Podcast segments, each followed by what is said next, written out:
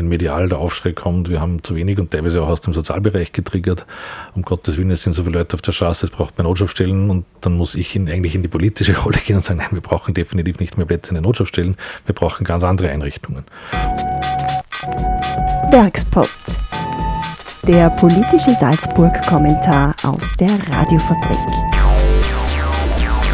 Herzlich willkommen zu einer neuen Ausgabe der Werkspost. Mein Name ist Konstantin Schätz und ich spreche heute mit Thorsten Bichler über das Thema Obdachlos in Salzburg.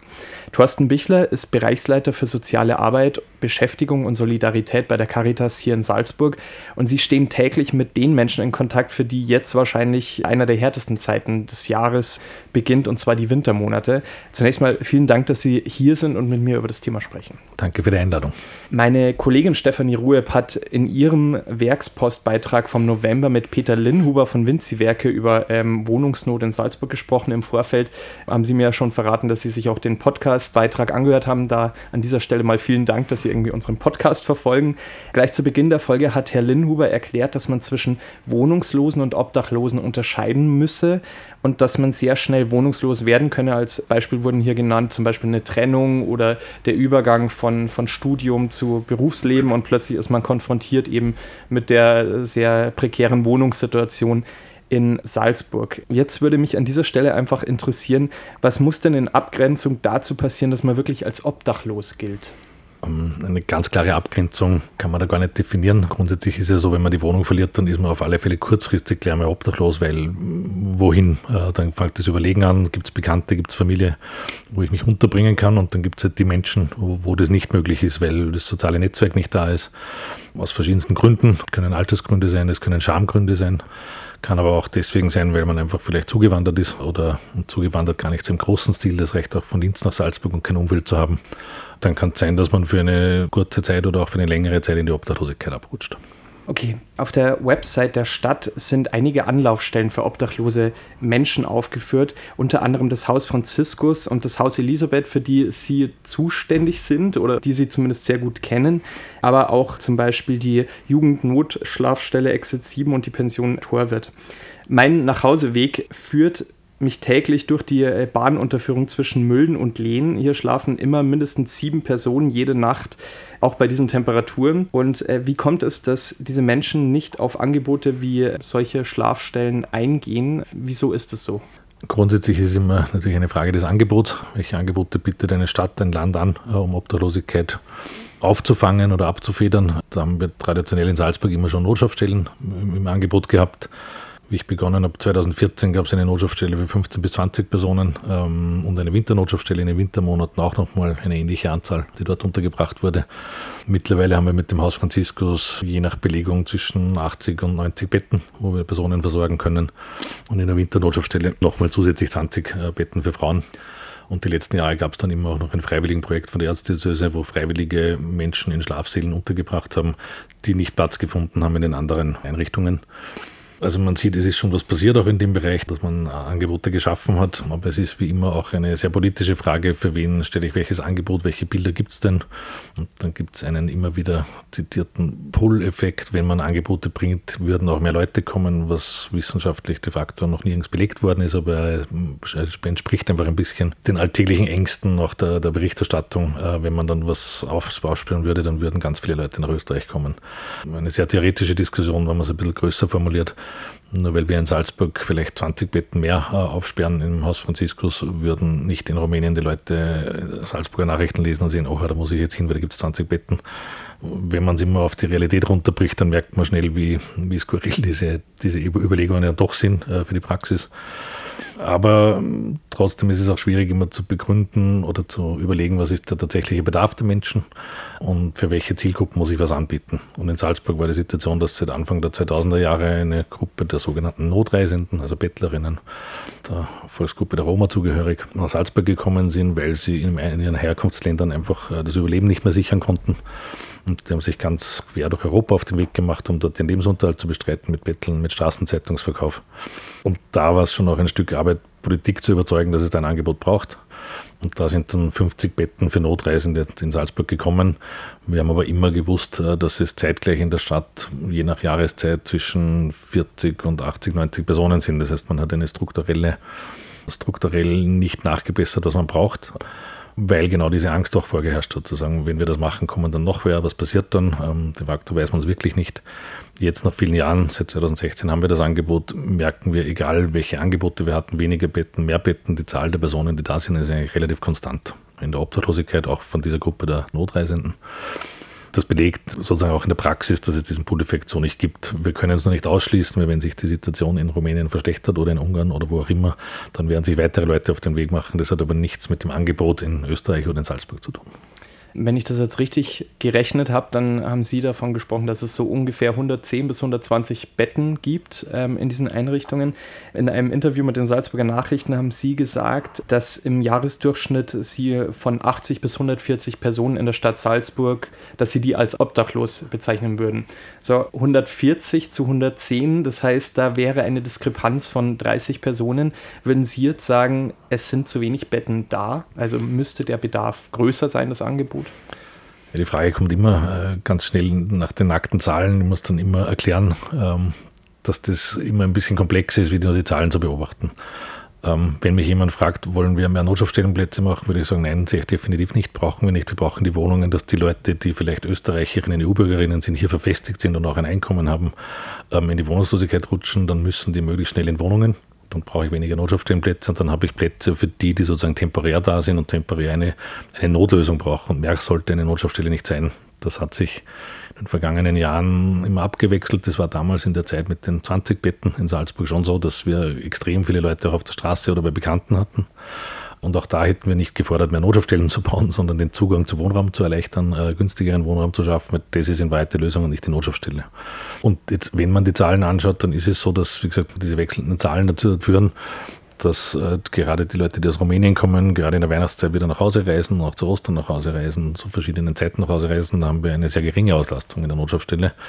Und dann ist es eine politische, auch wirtschaftliche Frage, äh, betreibe ich eine Einrichtung, die teilweise dann auch fast leer steht oder sehr wenig Auslastung hat, nur um die Spitzen abzufedern und wie kann man das strukturell dann anbieten? Und das ist dann auch ein Thema, das immer in der, in der Öffentlichkeit nicht so wahrgenommen wird, aber das ist natürlich eine strukturelle Entscheidung, wie gehe ich damit um und was ist dann noch wirtschaftlich und was ist auch politisch oder, oder hm, volkswirtschaftlich vertretbar, was man dann tut. Und da sind so Themen wie eine temporäre Notschaftsstelle oder auch dieses Freiwilligenprojekt, die dann sozusagen den Überhang an Personen noch zumindest in diesen Schlafsälen unterbringt, sind Zwischenlösungen, ähm, wo man hinkommt. Ich würde die Zwischenlösungen so lange weiterführen, bis wir mehr Leute in den Wohnraum bringen und dann reichen die bestehenden Notschaftsstellenplätze aus. Und das Ziel wäre halt, die Menschen so kurz wie möglich in diesen Notschaftsstellen zu halten weil selbst mit allen Housing First Projekten oder Ansätzen, die es da gibt, wird es immer eine gewisse Phase brauchen, wo Leute sich stabilisieren können, weil selbst wenn man Wohnungen hat, sind die nicht am gleichen Tag beziehbar. Es braucht eine Übergangsfrist.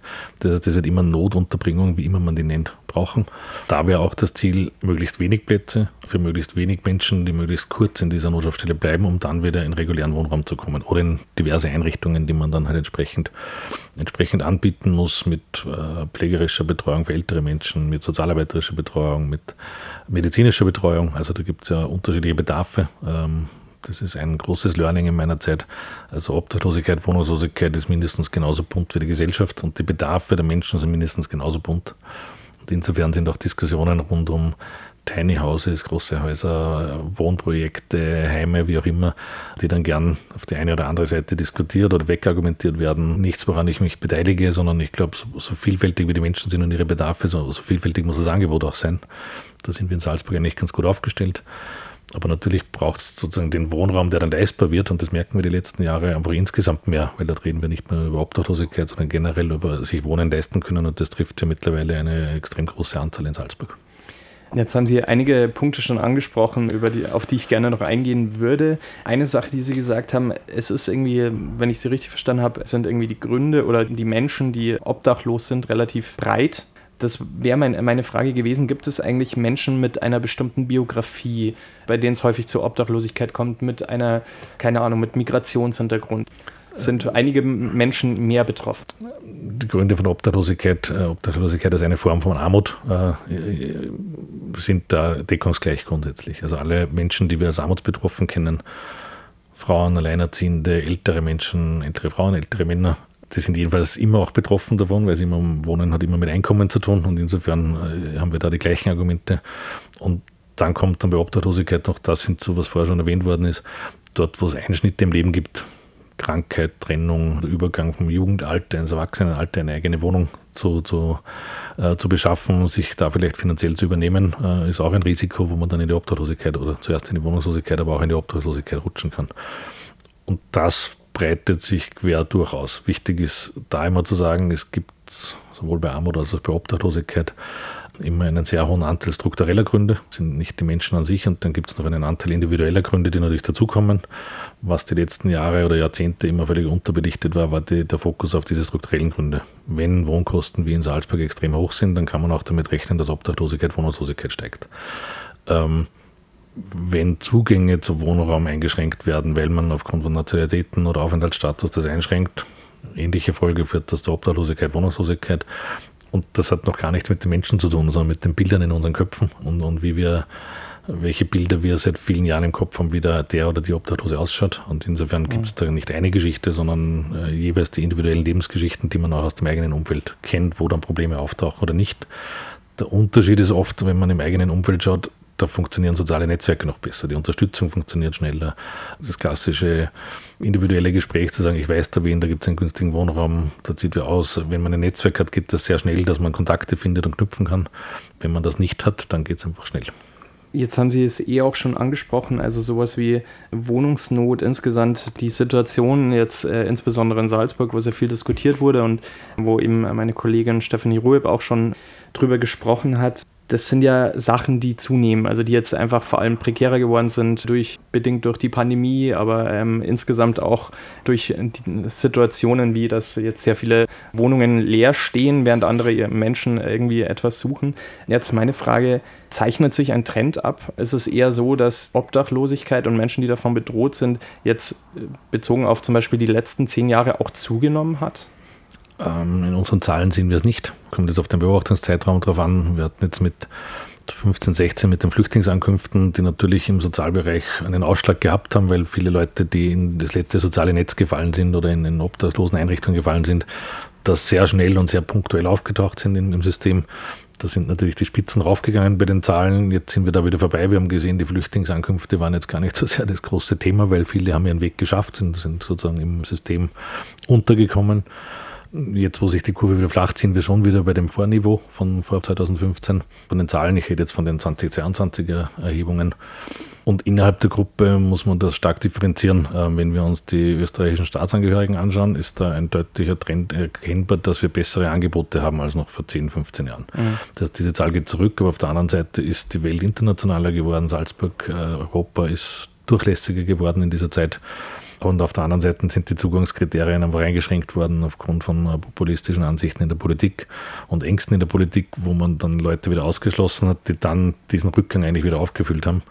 Wo es aber auch kaum Differenzierungen gibt dazu, dass das auch Menschen sind, die manche davon, die tatsächlich nur temporär im Lande sind und manche, die aber jedenfalls hier sein werden und hier bleiben werden aufgrund des Aufenthaltsstatus.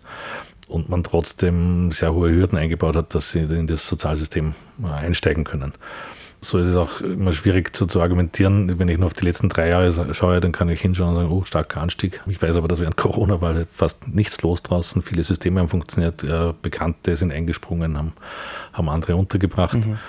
Ähm, dann geht es wieder Stellen nach oben, aber eigentlich sind wir jetzt wieder im Normalzustand. Insofern ist eine lange Beobachtungszeit ein, ein wichtiger Faktor, um das zu beurteilen dass es dennoch irgendwie viele Menschen äh, gibt, die eben von Obdachlosigkeit oder auch von Wohnungsnot betroffen sind, ist für mich ein, irgendwie sehr irritierend. Äh, nicht allein, weil ich in meiner vielleicht äh, naiven Sicht denke, dass in wohlhabenden Ländern wie Österreich und Deutschland im Jahr 2023 keine mehr draußen schlafen müssen sollte, sondern weil ja auch ständig davon gesprochen wird, dass man Obdachlosigkeit europaweit besiegen will. Also auch im letzten Podcast wurde davon gesprochen, bis 2030 will man das in der EU angreifen. Wie optimistisch sind Sie diesbezüglich, dass das auch gelingt in zum Beispiel Österreich und vielleicht auch in Salzburg? Dass es faktisch gelingt, äh, da ist mein Optimismus in, hält sich da in Grenzen.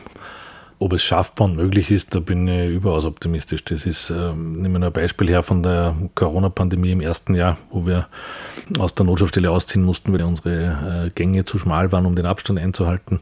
Notschaftsstelle heißt halt auch nur vom, am Abend von 18 Uhr bis am nächsten Tag um 9 Uhr ein Aufenthalt und dann auf die Straße. Wir mussten ein anderes Angebot schaffen wo wir in kurzfristigen äh, Umstellungen geschafft haben, ein Hotel anzumieten am Bahnhof, ein Jahre altes Hotel und die Leute dort 24 Stunden versorgt haben. Zeitgleich natürlich sind ein paar Faktoren dazugekommen. Die Reisefreiheit war eingeschränkt, das heißt, die U-Bürgerinnen waren kaum mehr noch in der Stadt. Auch die sozusagen Arbeitsmigrantinnen, die in dem Tourismus oder in der Gastronomie in Salzburg gearbeitet haben, waren auch weniger in, in, in Salzburg oder im, im Land Salzburg. Und zu dieser Zeit haben wir für acht Monate mit diesem Hotel und den begleitenden Maßnahmen de facto Obdachlosigkeit abgeschafft. Also es hat es in Salzburg schon gegeben. In diesen acht Monaten haben wir das hinbekommen mit ein paar Außenwirkungen, die natürlich mitgespielt haben. Aber das zeigt, wie schnell es dann auch gehen kann, dass man diese Geschichte angeht. Und vielleicht braucht es auch einmal so eine Pandemie, um Bilder zu verändern. Aber das war ja das große Thema. Da hat mein Team unglaubliche Arbeit geleistet, äh, dort in der Versorgung, in der Betreuung was das Hotel gemacht hat mit den Menschen in diesen acht Monaten war, wir hatten noch nie so viele Vermittlungen in Wohnraum, noch nie so viele Vermittlungen von, aus Eigenmotivation in Therapien oder auch in Arbeitsaufnahme. Weil wenn man die Ruhe 24 Stunden hat und nicht in der Früh jeden Tag nicht weiß, wo man hin kann, ähm, dann passieren schon sehr spannende Dinge mit Menschen. Das ist das eine, was, was wir auch unseren Klientinnen zutrauen. Das zweite ist, welche Befürchtungen es draußen gibt, wenn man in ein ein Jahre altes Hotel reingeht und man ja von unter Anführungszeichen diesen Menschen ja ganz andere Dinge erwartet. Und nach acht Monaten waren die Renovierungskosten, die wir hatten, war diesen Raucherraum, den es nicht gab, den müssten wir nachher natürlich wieder ausmalen. Und einem Kollegen ist leider ein Fernseher runtergefallen, also 2000 Euro Kosten, für das das acht Monate lang, ich habe die Zahl nicht beim Kopf, aber sehr viele Menschen da drinnen äh, geschlafen haben, die vorher in Abbruchhäusern auf der Straße sonst wo gelebt haben, das ja nie und nimmer sich irgendwer vor fünf Jahren träumen gewagt hätte, dass man in dem Hotel unterbringt. Und das ist einer der größten Aufträge, den ich bei uns sehe, diese Aufklärungsarbeit zu leisten, zu sagen, das sind Menschen, die waren in ihrem Leben mittendrin äh, und sind dann rausgefallen. Und das heißt nicht, dass wir irgendwie ein Recht hätten, sie anders zu behandeln. Und diese gute Unterbringung, diese Form von Unterbringung hat dazu geführt, dass da schon bei einigen Entscheidungsträgern und, und auch im Team oder auch innerhalb der Caritas bei uns sich Bilder gedreht haben, weil das war nicht denkbar, dass man Leute mit Sack, mit Plastiksackeln in der Hand und der entsprechenden Kleidung in diese Form der Unterbringung bringt. Und das hat uns sehr viel Freude bereitet zu sehen, da, da können wir schon Bilder drehen in den Köpfen. Und das ist immer der erste Schritt, um Dinge anzugehen, weil es sind meistens nicht die faktischen Themen, da gibt es 3000 leere Wohnungen und 1000 Menschen ohne, ohne Wohnung. Da wäre es sehr schnell gelöst, das Thema. Wir reden immer über andere Menschen mit anderen Emotionen, mit anderen Bildern, mit Schlagzeilen, die kreiert werden. Und dann wird es schon schwieriger, sich darüber zu trauen und so eine Entscheidung zu treffen. Wir bringen die jetzt einfach alle unter und schauen, was passiert. Und das haben wir jetzt ein paar Mal schon aufzeigen können und das macht es natürlich jetzt im Nachklang deutlich leichter, solche Projekte zu forcieren und zu sagen, wir wollen schon dorthin kommen, dass die Notschaftsstelle im Grunde keine zeitgemäße Unterbringung mehr ist. Jetzt ist, glaube ich, äh, mittlerweile ziemlich klar geworden, dass ähm, Ihre Arbeit erschwert oder erleichtert werden kann, je nachdem, was Entscheidungsträger, ne, wie die dieses Thema anpacken. Es wurde in der vergangenen Zeit sehr viel über Themen gesprochen, die in Bezug auf Obdachlosigkeit und Armut kein sonderlich gutes Licht auf Stadt und Land werfen. Neben dem Thema Wohnungsnot und der jetzt aufgeschobenen äh, Wohnbauförderung, die jetzt 2025 erst in Angriff ähm, genommen werden sollte, erinnere ich mich zum Beispiel auch auf, äh, an Diskussionen über Bettelverbote in der Innenstadt. Ich würde jetzt gern von Ihnen wissen, ob und wie sich insbesondere die Stadtpolitik einsetzt, um ihre Arbeit zu erleichtern und ob das ein härterer Kampf geworden ist, also in Auseinandersetzung mit der Politik, oder ob da einfach dieses Verständnis der Politik mittlerweile da ist. Die Politik wechselt, insofern gibt es ein wechselndes Verständnis, ähm, kann ich so abkürzen, glaube ich, und auch aus den unterschiedlichen Feldern oder, oder den unterschiedlichen äh, Farben, wie sie aufgeteilt sind. Viel spannender ist für uns immer die Verwaltungsebene, die Gesetze umsetzen soll und durchaus Spielraum hat, Dinge auf den Boden zu bringen, zu finanzieren, zu unterstützen. Da gibt es eine sehr gute Zusammenarbeit auch mit der Stadt, auch meistens mit dem Land. Dort ist es wichtig, dass man aufzeigt, das sind Leute, die müssen Dinge umsetzen, die oft nicht in der Praxis unterwegs sind. Wenn man Glück hat, waren die vorher in der Praxis tätig, dann nehmen sie dieses Wissen mit. Da gibt es auch einige Kollegen und Kolleginnen, die da äh, sehr gut sehr gute Übersetzungsarbeit leisten, sozusagen von der Praxis in dem, was dann gesetzlich umgesetzt werden kann oder nicht. Aber das ist der Hauptpunkt, da sehr sachlich zu bleiben und diese emotionale Debatte nicht zu führen. Und wenn das gelingt, und ich glaube, das gelingt uns seit einigen Jahren ganz gut, das ist auch ein, durchaus ein Diskurs immer innerhalb der Sozialeinrichtungen zu schauen. Klar, wir haben jeden Tag Menschen vor uns, wo wir wissen, es gibt eine Lösung dafür. Und dann nicht emotional zu werden und irgendwie, irgendwem etwas vorzuwerfen, sondern trotzdem die sachlichen Argumente, und das ist im Sozialbereich weitestgehend so, dass unsere Argumente die besseren sind, die wirtschaftlicheren sind, weil jeder obdachlose Mensch in Salzburg führt dazu, dass wir Kosten im Gesundheitsbereich haben oder sonst wo auftauchen, die weit teurer sind wie jede Wohnversorgung mit einer Wohnung in der Stadt. Ganz zu schweigen von den Kindern oder Jugendlichen, die auf der Straße landen. Das sind Investitionen in die Zukunft. Wenn man da nichts, äh, nichts macht, dann äh, wird man die Folgen später haben und das wird deutlich teurer werden. Nicht nur in finanzieller Natur, sondern auch auf gesellschaftlicher Ebene. Und wenn man das nicht im Fokus hat, äh, dann haben wir ein Problem. Nur ich kann das nicht diskutieren anhand eines Zwölfjährigen, der auf der Straße steht und diese emotionale Debatte führen, mhm. weil das führt nur zu persönlichen Verletzungen, Eitelkeiten, ähm, die uns nicht weiterbringen, sondern genau auf dieser Ebene versuchen, diese Wirkungen darzustellen und das sehr sachlich abzuarbeiten. Natürlich immer, äh, ist immer dann der Schlusssatz von mir, auch diese menschliche Komponente reinzubringen, dass es nicht notwendig ist und menschlich verwerflich ist, Menschen auf der Straße stehen zu lassen. Und Davor gibt es aber einen Haufen Argumente, warum das, also wenn man nicht auf das Menschliche schauen will oder nicht kann, äh, dann muss es halt auch die wirtschaftlichen und, und gesellschaftlichen Argumente geben, warum es trotzdem notwendig ist, es zu tun. Und da, braucht es eine, einen breiten Zugang dazu und ein sehr strategisches Vorgehen, wie man auch Kommunikation anlegt und welche Projekte man forciert. Und das, was ich vorher erwähnt habe mit den Notschaftsstellen, ist ein klassischer Fall. Äh, wenn medial der Aufschrei kommt, wir haben zu wenig und teilweise auch aus dem Sozialbereich getriggert. Um Gottes Willen, es sind so viele Leute auf der Straße, es braucht mehr Notschaftsstellen und dann muss ich in, eigentlich in die politische Rolle gehen und sagen, nein, wir brauchen definitiv nicht mehr Plätze in den Notschaftsstellen, wir brauchen ganz andere Einrichtungen. Und trotzdem haben wir einen Weg dorthin, weil auch neue, neue Wohnungen oder neue Heime, wie auch immer man sie unterbringen will, die Menschen, brauchen Zeit, bis sie entstehen. Und das immer dazu zu sagen, okay, vielleicht wenn wir mehr Notschaftsstellenplätze brauchen, dann bitte nur temporär und dazwischen arbeiten wir an der Lösung, die viel günstiger ist auf, auf gesellschaftlicher Ebene und auf volkswirtschaftlicher Ebene. Deswegen ist es ein sehr multidimensionales Thema, das aber oft, weil es sehr emotional diskutiert, dann ein Stück weit nicht vom Fleck kommt. Und das ist das, was der Aufwand oder der Auftrag ist in Richtung politische Entscheidungsträger. Und da gibt es weil wir diese Diskussionen jetzt schon oder ich mit meinem Team jetzt schon seit mindestens zehn Jahren und länger führe, auf diese Art und Weise und auch zahlenbasiert mit der Wohnbedarfserhebung gelingt schon immer mehr, mehr Leute zu erreichen in den Entscheidungsgremien auf der Verwaltungsebene, auf der politischen Ebene, um Lösungen zu bringen.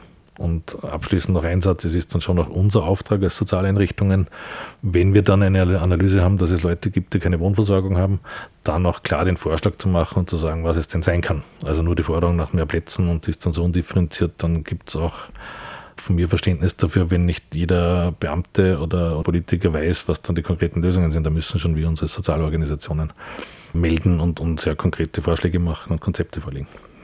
Das ist jetzt eine sehr klischeehafte Frage, nachdem wir uns auf Weihnachten zubewegen. Aber wenn Sie jetzt einen ganz konkreten Wunsch äh, äußern dürften an die Politik, die Ihre Arbeit erleichtern würde und die möglicherweise das Problem Obdachlosigkeit ein bisschen dem entgegenwirken würde, was wäre denn ein ganz konkreter Wunsch an die Politik? Ganz konkret kriege ich das nicht hin, aber es geht oft um Haltungen und es geht darum, eine offene Haltung zu bewahren und Expertinnen Experten sein zu lassen und Expertinnen sein zu lassen und ein Stück weit mehr Vertrauen in diese Welt zu setzen. Man hat dann immer im Sozialbereich so das, das Gefühl, dass man Bittsteller ist dafür, dass man irgendwelche Förderungen bekommt oder wenn man eine größere Organisation ist wie bei uns, dass man irgendwo was unterschlägt oder, oder dass wir immer mehr Geld wollen oder sonst irgendwie. Faktisch ist es ja so, dass wir uns nicht bereichern dürfen als Caritas, als gemeinnütziger Verein. Und, und, und, da wäre die Haltung zu sagen, wir gehen das partnerschaftlich an. Es gibt auf der einen Seite politische Interessen, engste Bedürfnisse und von unserer Seite gibt es fachliche Einwände, äh, wie wir gern äh, Dinge lösen wollen würden in der Stadt. Und wir wissen, ohne Stadt, ohne Land, ohne Verwaltung, ohne Politik werden wir nichts davon umsetzen können. Und auch ohne Gesamtgesellschaft, wo das gut kommuniziert wird, wird das auch nicht funktionieren. Äh, und ohne nötigen Geld und Steuergeld und, und auch Verständnis in der, in der Bevölkerung wird es auch nicht funktionieren. Das heißt, eine Haltung, die heißt, okay, wir haben ein Thema, das ist gesellschaftlich und, und vor allem menschlich nicht in Ordnung, dass wir in, in einem Land oder in einer Stadt leben, wo Obdachlosigkeit passiert. Da muss man dann schon miteinander ein Zielbild entwerfen und sagen, das arbeiten wir jetzt weg äh, und nicht eben immer in dieser emotionalen Debatte bleiben, die halt auftaucht und die auch politisch natürlich schwierig ist, wenn man sich gegen andere MitstreiterInnen durchsetzen muss, äh, aber trotzdem zu sagen, wir bleiben da trotzdem sachlich und wir versuchen auch der Bevölkerung sachlich, äh, sachlich die Antworten zu geben. Und wir vermitteln als Politik und Verwaltung den Eindruck, dass wir Probleme, die auftauchen, und Obdachlosigkeit ist ein gesellschaftliches Problem auch oder zuallererst und nicht, nicht ein individuelles, dass wir das auch lösen können. Und davon bin ich überzeugt, auch für den handelnden Personen bin ich überzeugt. Nur ab und zu wäre diese Verschränkung und diese auch Kreativität, gemeinsame Kreativität, Dinge zu lösen, ähm, das wäre schon ein Wunsch, dass die etwas äh, größer ausgeprägt wäre. Zum Abschluss noch eine sehr serviceorientierte Frage. Wenn man jetzt zum Beispiel zum Weihnachtsmarkt geht, um sich äh, irgendwie im schönen Winterambiente mit einem Glühwein auf Weihnachten vorzubereiten und dann sieht man eine Person bei um die 0 Grad, die eben da liegt und friert wie geht man da richtig vor? Also ohne auch irgendwie die Integrität der Person irgendwie zu untergraben, wie verhält man sich richtig? wenn einem das ein Anliegen ist und ich verlange nicht von allen Menschen, dass sie das tun, aber die, die offen mit offenen Augen durchs Leben gehen und sowas bemerken, äh, so wie bei allen anderen Menschen, die sie in Notsituationen sehen und Obdachlosigkeit ist eine Notsituation, versuchen offen auf die Person zuzugehen, einfach mal anzusprechen, zu schauen, reagiert jemand, dann kann es schon sein, dass jemand gleich mal reagiert mit interessiert mich nicht, geh weg oder vielleicht ein bisschen ungehalten reagiert dann auch nicht in einen Frust zu gehen, wenn man was getan hat und, und, und jetzt bekomme ich kein Danke dafür. Das ist nicht, äh, das ist uns Menschen in, in Extremsituationen nicht gegeben, dass wir dann immer auch dankbar sind, wenn uns wer anspricht. Wenn ich auf der Straße liege, ist das Ansprechen noch keine besondere Hilfe aus der subjektiven Sicht. Aber für uns, die wir außerhalb davon stehen, ist es ein unglaublich wichtiger Schritt, um zu schauen, ist da noch Energie da, bewegt da sich noch, lebt die Person überhaupt noch? Und da ist selbst die Reaktion, bitte geh weg, ein gutes Zeichen. Und man kann trotzdem mit einem guten Gefühl mitgehen, weil man hat sichergestellt, dass die Person nicht verstorben ist. Und das muss man ein bisschen umdeuten für sich selber. Äh, und da geht es um ganz normale Kommunikationswahrnehmung. Wenn der natürlich sagt, geh jetzt weg, dann ist das seine Entscheidung, dann ist es auch einzuhalten und zu respektieren. Und dann kann man weitergehen und hat trotzdem einen extrem wichtigen Beitrag geleistet, dass nicht jemand mitten in unserer Gesellschaft vielleicht äh, erfriert. Äh, und, und, da ist das schon ein ganz großer Schritt. Wenn man merkt, jemand bewegt sich wirklich nicht mehr, dann ist der ganz klare Schritt Richtung die Rettung zu rufen. Da braucht es keinen Zwischenschritt irgendwo anders hin. Und wenn man sich tatsächlich nicht ganz sicher ist nach so einer Reaktion, naja, der hat mich schon weggeschickt, aber ich weiß es nicht, dann gibt es das Kältetelefon von uns, von der Caritas, wo man anrufen kann, wo die Kolleginnen so ein paar Tipps geben können. Und für uns sind es äh, wertvolle Hinweise darauf, wo wir unser Streetwork-Team hinschicken können, um dann nochmal, zwar leider nicht am gleichen Tag, da fehlen uns die Ressourcen dazu, aber zeitnah äh, schaffen wir es dann schon äh, in der Woche, diese Plätze aufzusuchen und zu schauen, wo wir ist die Erfahrung der letzten Jahre zeigt, wenn uns Leute anrufen, dann kennen wir sie meistens schon und können dann auch äh, vielleicht entweder vermitteln oder nochmal sagen, da es gibt tatsächlich noch einen Platz in der Notschaftsstelle. Aber so ein bisschen bestärken in dem Tun, äh, das können wir jedenfalls leisten über das Kältetelefon. Dann, Herr Bichler, vielen lieben Dank für das Interview. Danke auch. Werkspost. Der politische Salzburg-Kommentar aus der Radiofabrik. Die Meinung der JournalistInnen unseres Vertrauens zu unbequemen Themen. Als Newsletter und Podcast. Auf der Radiofabrik zu hören, jeden zweiten Donnerstag um 18.30 Uhr. Abos und Infos auf werkspost.radiofabrik.at.